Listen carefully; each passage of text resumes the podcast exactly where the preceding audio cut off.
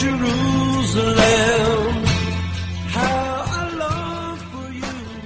Shalom and welcome to this week's Living Torah. Uh, made it to the week. Uh, we've got a, a bit of a busy house right now.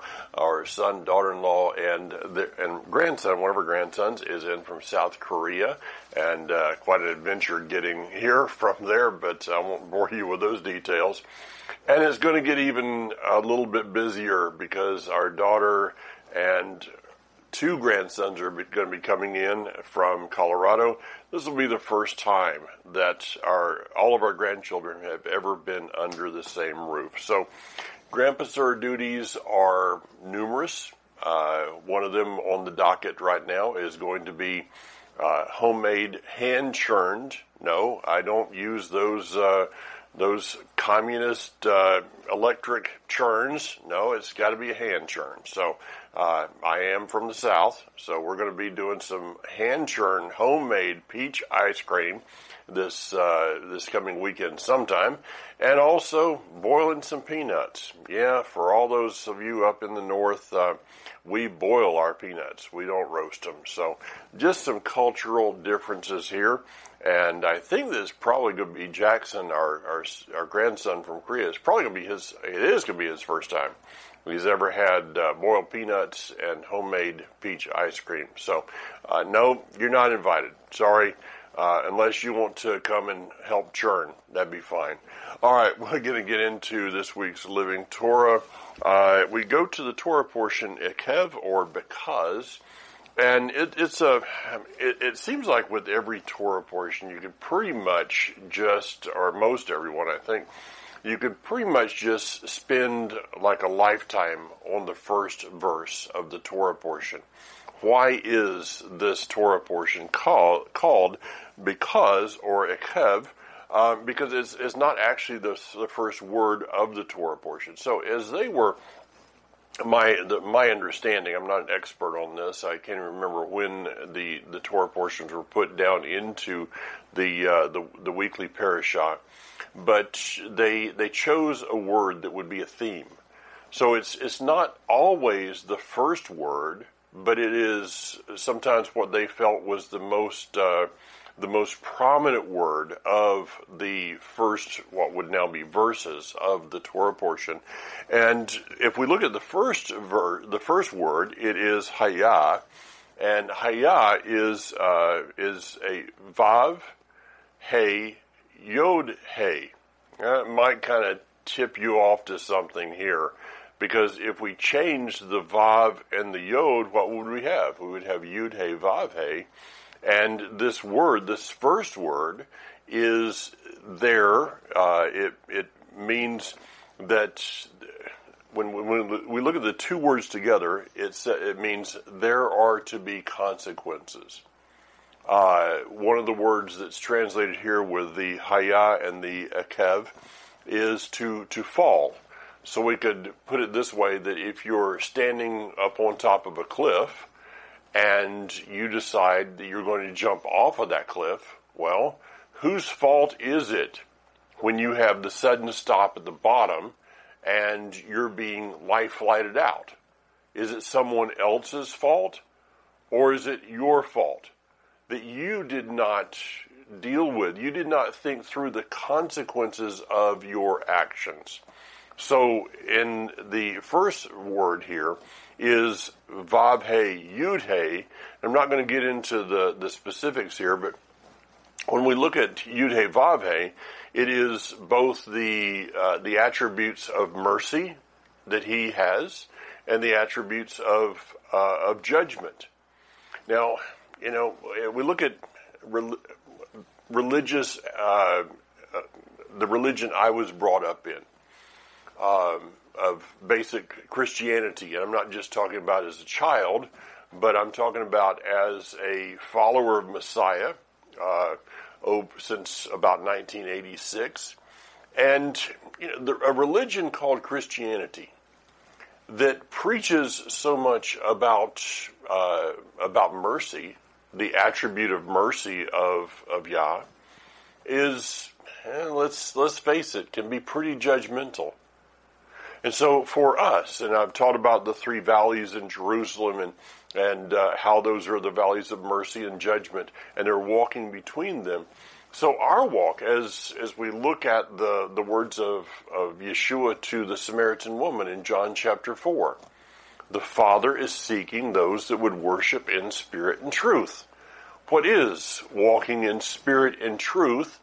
It is walking a balance, a balance between His mercy and His judgment understanding that if we if we go over toward judgment, what do we have? We end up having legalism. I was looking back over some things the other day, some some emails, and uh, a friend of mine sent me an email many years ago, which I had forgotten all about, which says that when when desire becomes duty, we have entered into the place of legalism. I really like that. When desire becomes duty, we have entered into a place of legalism. Uh, my favorite definition of legalism is doing the right thing, but for the wrong reason. So, in our look at who He is, if we get off balance one way or another, we go over to the total mercy side, and well, He's just, you know, He doesn't care what we do. Yes, He does the scripture is very, very uh, direct in telling us that our actions in this world will have consequences. And I think that this word hayah is pointing us to the place that our consequences, that our actions, and the consequences that they bring forth, we will one day stand before Him and give an account for those things.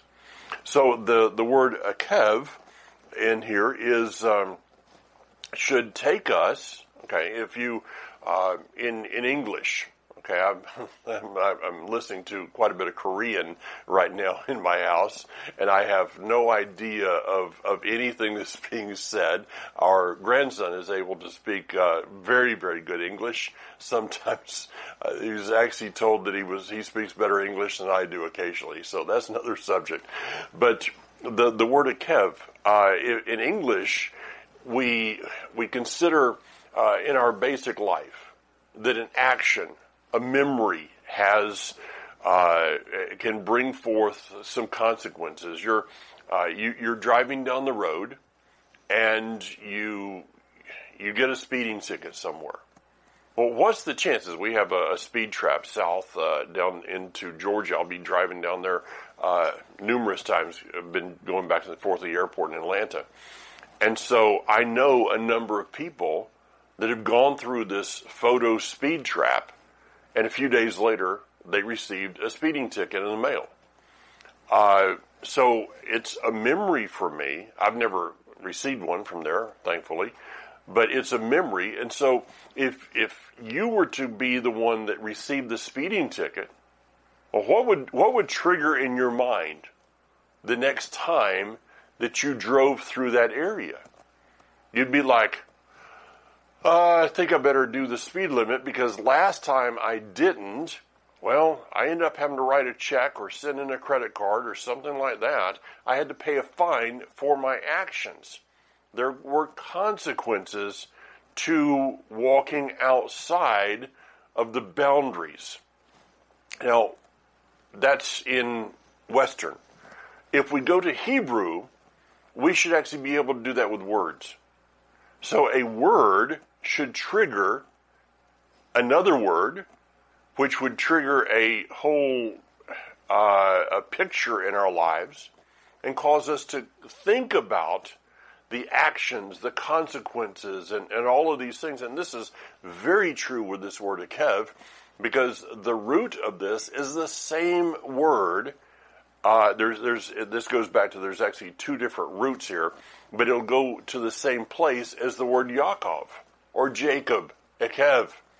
And the concept, you know, Jacob, as if you've ever heard Bill Cloud teach on uh, the on, on Jacob and the the supplanter and the one who who grabs the heel and you know sermon after sermon after sermon in Christianity and I've done that I did the same thing because that's what I was taught but so many sermons have been given uh, showing Jacob to be this terrible person that was supplanting Esau and and was was stealing the birthright. And we know that he didn't, he never stole anything. He bought it legally. He had a contract. So if we, we look at Yaakov and this Ekev, and Bill Cloud's concept with this is that as uh, as Esau and Jacob are wrestling in the the womb, and Esau is is coming out first uh, into the world. He's going to be the firstborn. This is what the wrestling was about of who would be the firstborn. So Jacob, if we go over to other scriptures, it says, Jacob have I loved, Esau have I hated. How do, how do we reconcile that?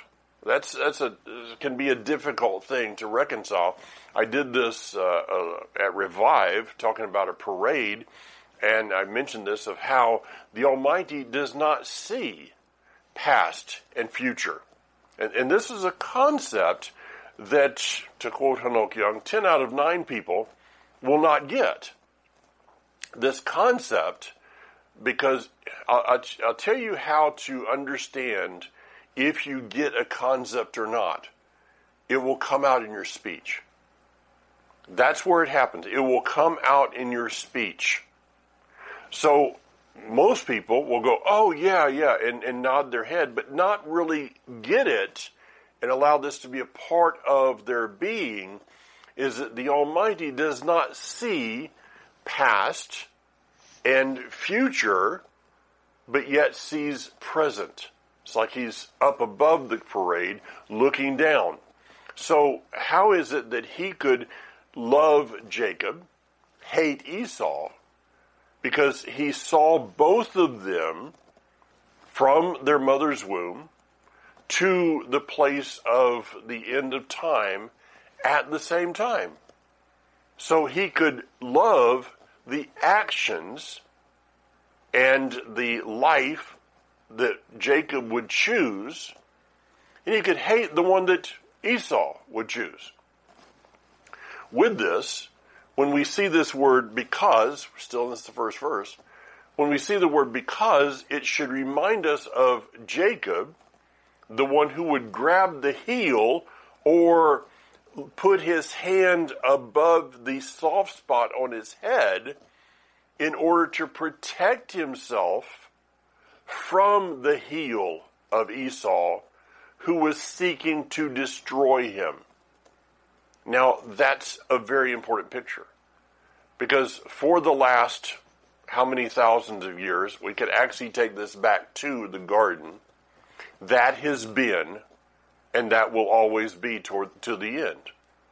That this battle between Jacob and Esau, uh, Shaul, Rav Shaul, the Apostle Paul, would speak about the, the two natures.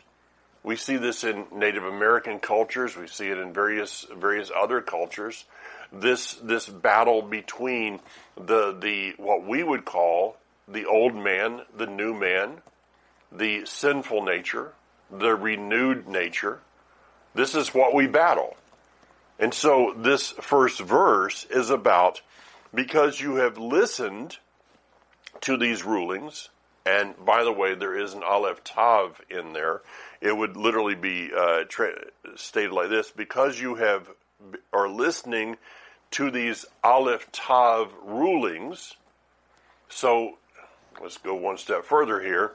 Since Yeshua says to us in Revelation, I am the Aleph and the Tav, and we see he who is speaking there is the one who is from the beginning, and I believe is the one that was speaking on Mount Sinai. So everything is one message because you are listening to these rulings which have been given to you on Mount Sinai from the Messiah himself, which is the same rulings that were given to Adam and Eve in the garden, keeping and obeying them, Adonai your Elohim will keep you keep with you the covenant and mercy these swore to your ancestors. So this is about consequences and understanding that we will, for every single day of our life, there will be an inward battle. This is not a negative confession. This is just the truth. Okay? People are wanting to be free of this. It's not going to have, this life is not about the utopia. This is this is not going to be the garden. No matter what you try to do, this is not going to be the restored garden. You're go- we are going to have trials and tribulations. Be be of good cheer. He has overcome them, and as we walk closer to Him, we will overcome more and more. But it's never going to go away. The inward battle is never going to go away. Maturity should be that we learn how to overcome more and more. So there's a battle inside. There's also a battle going on around us. When you watch the news, when you watch all of the, the stupidity that's happening in our day, what is the answer?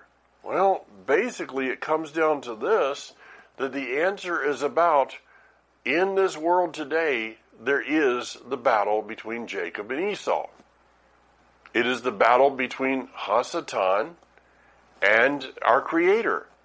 This is it's, it's, it's so simple in the end that most people again will miss it because the message is too simple. Many will want to complicate that. Now, in verses uh, 12 and 13, he says this um, He will love you, bless you, increase your numbers. He will also bless the fruit of your body, the fruit of your, of your ground, your grain, wine, oil, olive oil, young of your cattle and sheep, in the land he swore to your ancestors he would give you. And it goes on from there. So, what does he say in these first verses? First of all, I'm going to keep you. The, the word is shamar. It's the same word that we use when we're told we are to guard the Shabbat. We are to guard his commandments. We are, he is the one who guards us, who keeps us. This is part of the blessing, right? When we go to the Aaronic blessing, I don't Adonai bless you and keep you. This is what he's saying in that blessing, and he's expounding on it here. Uh, he will keep us, He will guard us, He will love us, and He will bless us. And the bless is the word Baruch. We use this in the, the in, in the basic blessings that we do. Uh, we're not again blessing food. Um, th- this is one of those concepts again that I, I see many people give a nod to, oh yeah, we're not blessing food. We're blessing the one who gave us the food, but now let's bless the food. It, it never, it never makes the connection in many people's minds. Let's, let's, the, the word Shema, we talked about Shema Israel last week. The word Shema is about hearing something with our audible, with our ears, and then allowing it to connect with our inner being. Many people will never be able to figure that one out. I don't know how to get people to. I mean, I'm sure there's things that I do the same thing, okay? I'm not taking myself out of this mix. There's things that I hear, things that I read in scripture, and it's like not allowing it to make the connection. But maturity should be the connection becomes easier and the connection becomes more solid in our lives. So he will bless us. The the word here, Jeff Benner did a, a, a from ancient Hebrew did a great study on this. The, the word is is literally that he will bow before us. So when we say, you know, blessed are you, Adonai or Elohim, King of the universe, we are literally kind of saying that we are bowing down before him but he's he's saying this: he will bow before us. How do we how do we reconcile that one? That he has come to our level. Now, this is the message of the person of Messiah. That he has come to our level. You've heard me say this uh, over and over again. That what separates us from every other religion upon the face of the earth is that the creator of the universe, the almighty one, the all sufficient one, the all knowing one, you know, put all those omni words in there. He has come to us to redeem. And there's nothing that we can do to get to him. So, because it's, it's like being stuck in the bottom of a well, upside down, with no rope, you're done for. There's nothing you can do. You're stuck. You ever seen that of, of a child that's been, you know, uh, fallen into a drainage ditch or somebody that fell into a well? They fall head first. Without help, they're going to die. There's there's nothing they can do. They can't dig through the the uh, the the the, the uh, surface of the well. They they cannot right themselves back up. They're just going to die until someone comes along and puts a rope down there, grabs put gets that rope over their feet and pulls them out. That person did not do anything that, that helped out the situation at all because they couldn't. And the same holds true about what Messiah has done for us. So it's this picture of two that are bowing down before each other. Uh, beautiful, beautiful picture when you when you stop and think about it. Now, why is it? Why is it? Ask that question. Why does he keep us? Why does he guard us? Why does he love us? And why does he bow before us? And, and the, the, the, uh, the verse in the Aaronic blessing would be that he bows before us bringing gifts. Uh, comes to our level bringing gifts, which the first of all is our redemption in Messiah. But why? Well, that's actually answered and go all the way over to uh, chapter 8 and verse 18 excuse me, yeah, chapter 8, verse 18. Now you are to remember Yudhe your Elohim, because it is he who is giving you the power to get wealth in order to confirm his covenant. Now, this verse has been misused by uh, by prosperity gospel teachers to just say that it's about money. And so God is just wanting to give you money. Well, it's, you know, first of all, we've got to go back to the word ekev, which is because. So, why is it that he's giving us whatever this word wealth is? Just so we can be happy? So we can be satisfied in life? So we can be, you know, filled with uh, with with riches and goods and a big house and three cars and all that. No, no. That you know, the, the prosperity gospel only works in America. It doesn't work in other places. You ask, I've been there. It doesn't work. So the key to this is in the words, you can underline these words, in order to confirm or establish his covenant. Let's put it another way. Everything that He gives to us is not about us. Everything. Everything that He gives to us is about Him. It's about us confirming the covenant, going all the way back to the to the garden, us confirming the fact that he hated Esau and he loved Jacob confirming the fact that he told Noah to build a boat, confirming the fact that he brought forth Abraham, Abram at the time, in his covenant. Uh, he brought forth Isaac, not Ishmael, Jacob, not Esau. He brought forth King David. Every place that we see the covenant this is that He is giving us something in this earthly realm. Oh, Jerusalem. Oh, Jerusalem. Oh, Jerusalem. In order for us to establish His realm upon this earth. Let, let- let me make one small detour.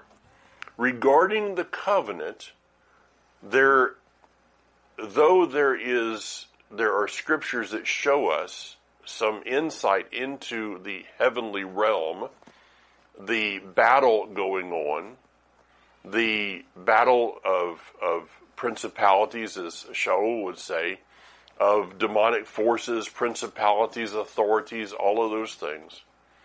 There is a battle going on, but it's a paper battle. Get that? It's a paper battle. The covenant has already been established in the heavenly realm. We don't have to battle for that covenant it is already established in the heavenly realm. We, our job, and you're going to have to maybe think through this one a little bit later on. Our job is to is to bring forth that which is in the spiritual realm and place it into the natural realm. How do I do that? With my own individual life, with my family, with with those that I have influence over. So the word here for wealth is is really not the best translation. It is. It can mean wealth. Yes, it has uh, an aspect of the uh, the physical things of this life, but it's also strength. It is the idea of an army. So, in in order for an army to succeed, what do they need? They need a a supply of weaponry. They need a supply of ammunition. They need a uh, they need their their food. They need their clothing. They need their supplies. They need their transportation. But a soldier that is in a place of battle is is not should never think of those things. They should never turn around and say, "Hey, do we have any more ammunition?" Because the supply chain the supply chain is one that's always there. So before you run out of ammunition, there's already more ammunition behind you in order for you to reload. You don't have to wonder is if things are going well in this battle, you don't have to wonder, well, are we going to be able to eat tomorrow? No, because there's a supply chain that is, in the military, it seems like it's endless. Uh, and this is, if we just take that into the heavenly realm, he doesn't have a shortage of anything. He has no shortage of spiritual weaponry for us. He has no no no shortage of spiritual ammunition for us. He has no shortage of our for our clothing. He has no shortage for our our physical needs of of food. There's no shortages from his realm. So it is the idea that he is going to give us everything that is needed in our lives in order for us to establish this covenant. Now, the root word of this is, is kind of fun. It means to whirl around. So, in the giving to us of wealth in order to establish this covenant, is giving us the joy of the winning of the war. Think about that. We should have joy in the midst of the battle. Well, to use an old idiom, because we've read the back of the book. Okay? I mean, it's it's one of those those those things people say. Well, I've read the back of the book, and you see them living this this this, this so substandard spiritually substandard life because they don't understand this the, the supply chain that is being brought to you in order for you to have the joy to go forth in the battle. Now, uh, I want to go back a little bit here in verse uh, 4 of chapter 8. During these 40 years, okay, here, here we go. During these 40 years, the clothing you were wearing didn't grow old, your feet didn't swell. Think deeply about it. Adonai, Yudhevave, was disciplining you just as a man disciplines his child. So what was this? This is about supply chain. There was never a time that you had to go to the store and buy shoes. There was never a time that you had to buy clothing. Because he is able to operate outside of our realm. For us, it would be like an unlimited gift certificate at your your favorite clothing store. Uh, an unlimited gift certificate, unlimited account at your favorite, uh, you know, at, at Cabela's. Okay, that'd be a throw that one in. That would be nice. At, at, Bass Pro Shop, wherever, whatever you're, you're thinking, wherever you go get things at that you're going to need for this walk that we have, for this battle that we're involved in, you have an unlimited account. And for us, it, it's like, okay, well, we've got to go back and, and get another pair of shoes. But for the Hebrews in the wilderness, they looked down and their shoes were still, uh, they, they just never wore out. Their clothing. Think about this 40 years in the wilderness with your children, and the clothing never wears out. What a great miracle that would be. So, this is that he was supplying, but he was also disciplining them. And, and part of the disciplining process here was that they needed to re, to realize the supply chain so that they could become grateful I'm going to keep using this word. Maybe this will give you some different thoughts in, in this. They needed to realize the unlimited nature of the supply chain in order that they could realize the the joy that came from never having to con- be concerned about things because they knew it was going to be taken care of. Now, does, does this mean, on the other hand, that we're never to prepare for anything? Absolutely not. Look at the book of Proverbs, various places. But when we put our efforts in the wrong place, which is preparing out of fear versus preparing out of faith. For the Hebrews, they're a nomad society there's there's no place for them to store anything. So what did he do? He gave to them every single day, including a double portion on the sixth day, in order to last on the seventh day. So there was there was no reason when they would enter the land.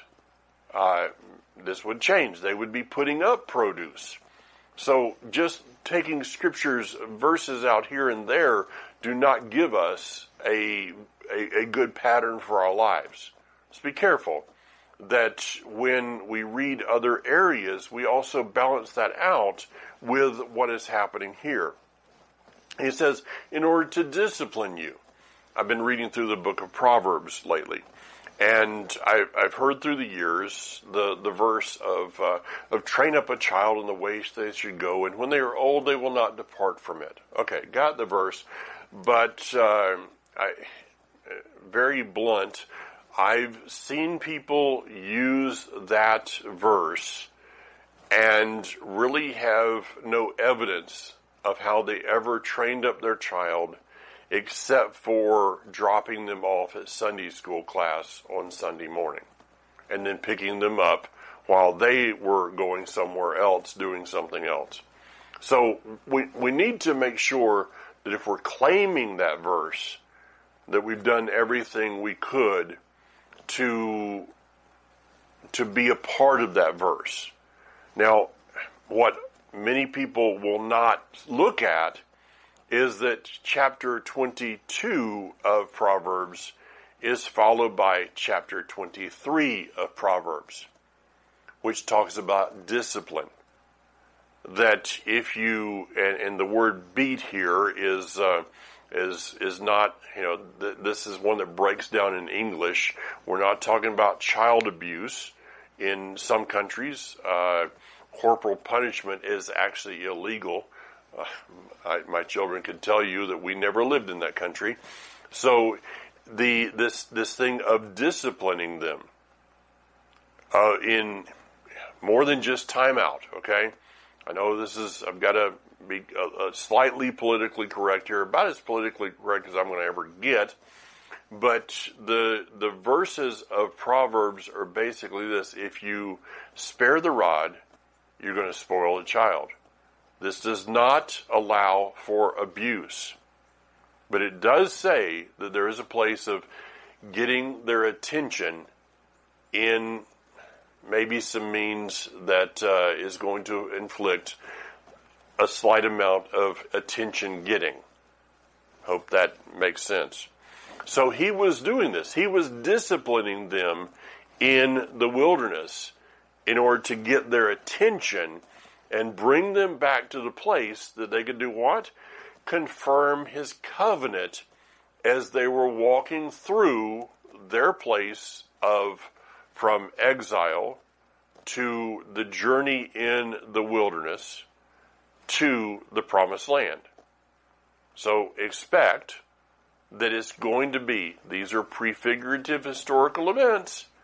So uh, expect that the things are going to be the same as we go through. Now, in um, um, it, it, also talks about I'm. Uh, where was the the verse I was looking at?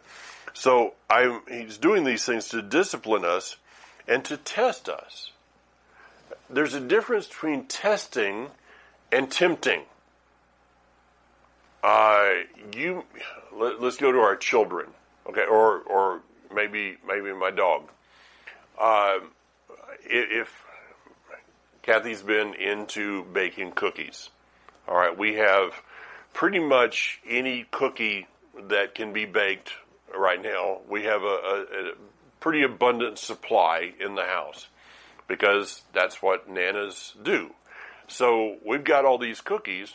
Uh, there's a difference between putting the cookie on the counter or leaving them in the freezer or putting them in a cabinet and saying, okay, those cookies are for after dinner.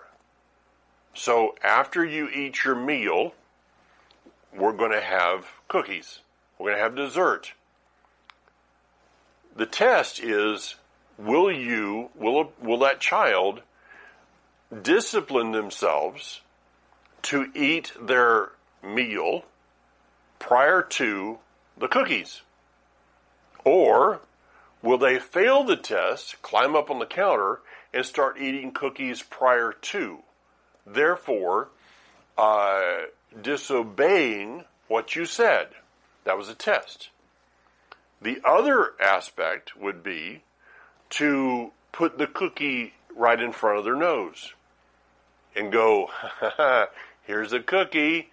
And, you know, if you get this, you're going to have a problem later. And, you know, maybe like, you know, putting the salad and the cookie next to each other that's temptation, folks, because most of us are going to fail that one. He does not put the cookies out in front of us before the cookie time.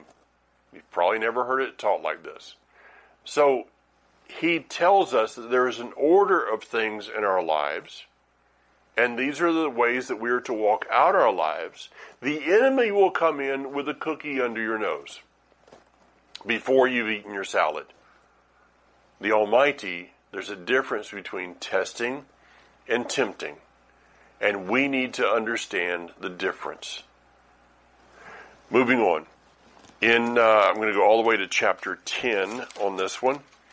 And it says in verse 12, So now, Israel, all that Yud-Heh-Vav-Heh your Elohim asks from you is to fear Yud-Heh-Vav-Heh your Elohim, Follow all his ways, love him, serve Yud-Heh-Vav-Heh your Elohim with all your heart and with all your being, to obey for your own good the mitzvot and regulations of Yud-Heh-Vav-Heh, which I am giving you today.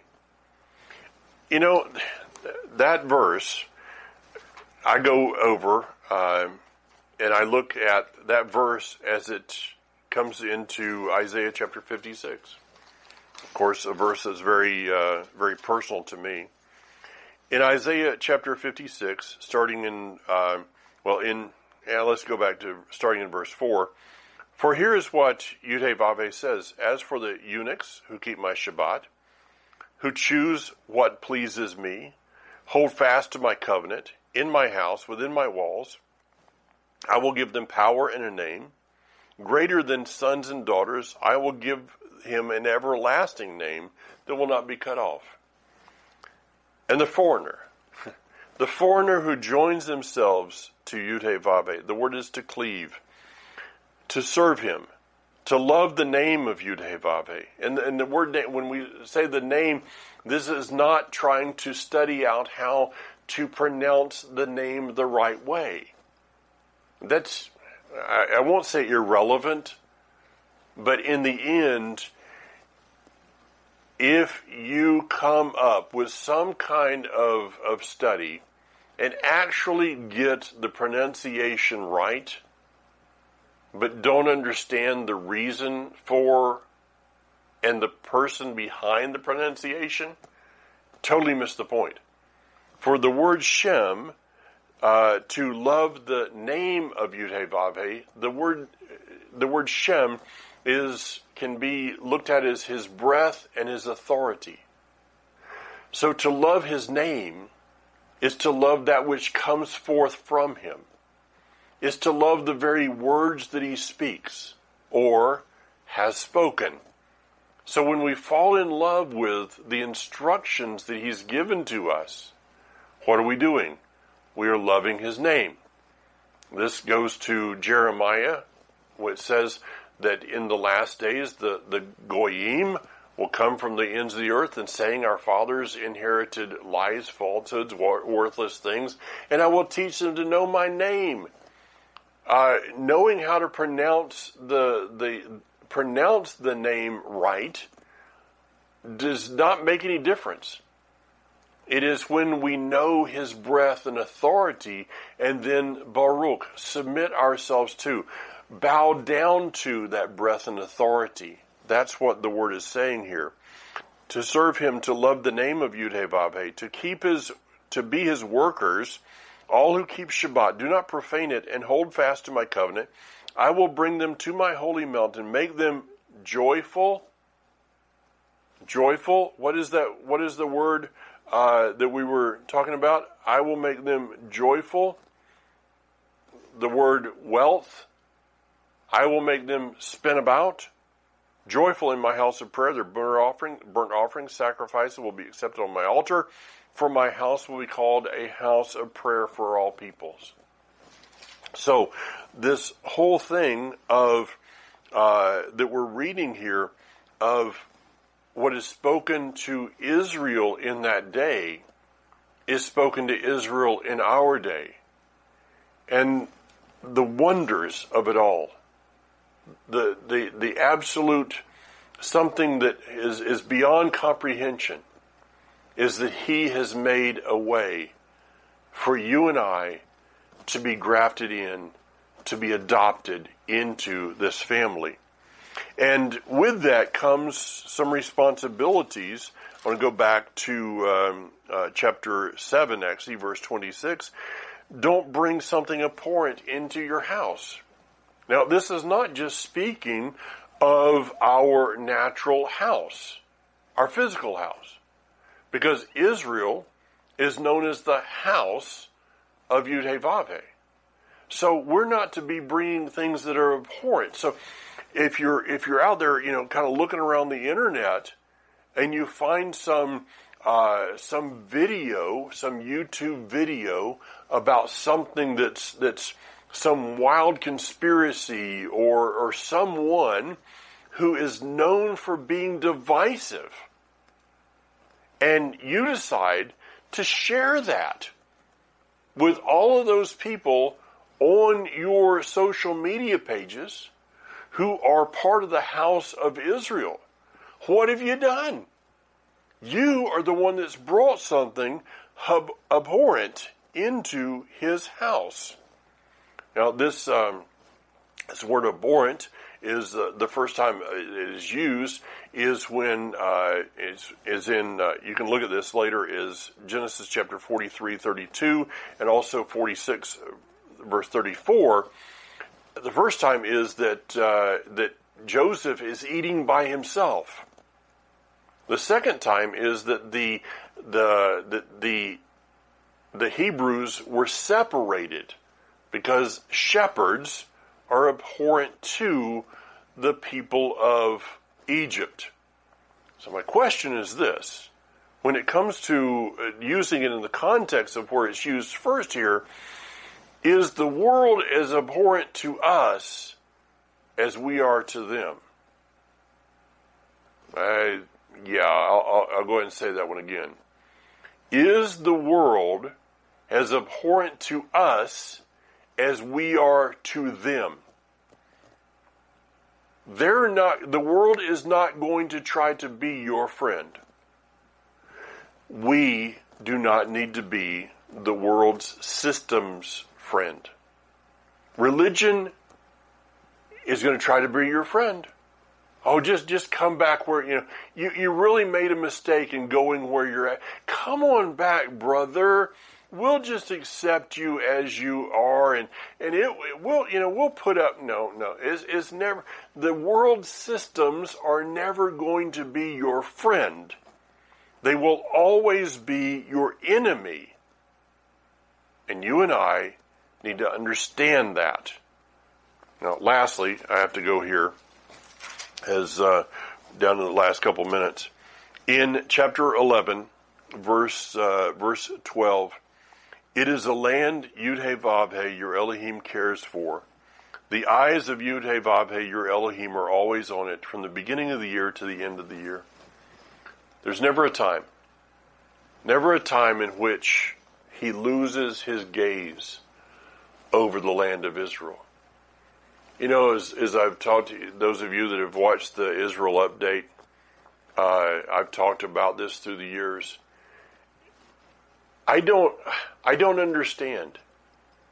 I just don't understand why it is that a person who who is following the Torah, following the Shabbat, all of these things, for the most part, in this movement has little to no interest for the land of Israel. Now I, I know that I'm I'm talking to people that are that that you're like, yeah, I got that. Mike, explain it to me. Why is it that that someone is is sitting down, doing the blessings, doing all these things, wearing tzitzit, observing Shabbat, all of this, and and I talked to them about the land of Israel, and it's like, huh? What are you talking about? Well, oh, oh yeah, I, I know that one day we're going to go there, but uh, it's it's irrelevant to me. You you say, did you see the rockets that were you know were, were launched into Israel? Oh, there there's rockets. I didn't know that there were rockets. You you see that the um, you know all, all kinds of the, the, news of Israel and, and people are like, wow, I, I didn't see that. But did you did you hear what Kamala said?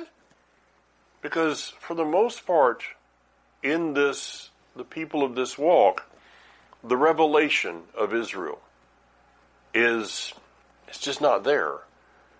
Uh, does it frustrate me? Yes. Does it frustrate you? Yes. But what can we do? Well, as Josh Waller's song says, there's a line in the sand. And I cannot force someone to love something they don't want to love. Period. You ever tried that? You ever tried to, to get a stray dog to love you? You can't force someone to love that which they don't love.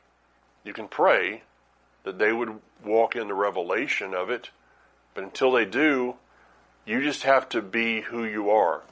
Walk in your revelation. And maybe if you walk in your revelation long enough, it will eventually kind of spill over unto them. Shabbat Shalom. Shavua Tov. Have a blessed, one, a blessed and prosperous week.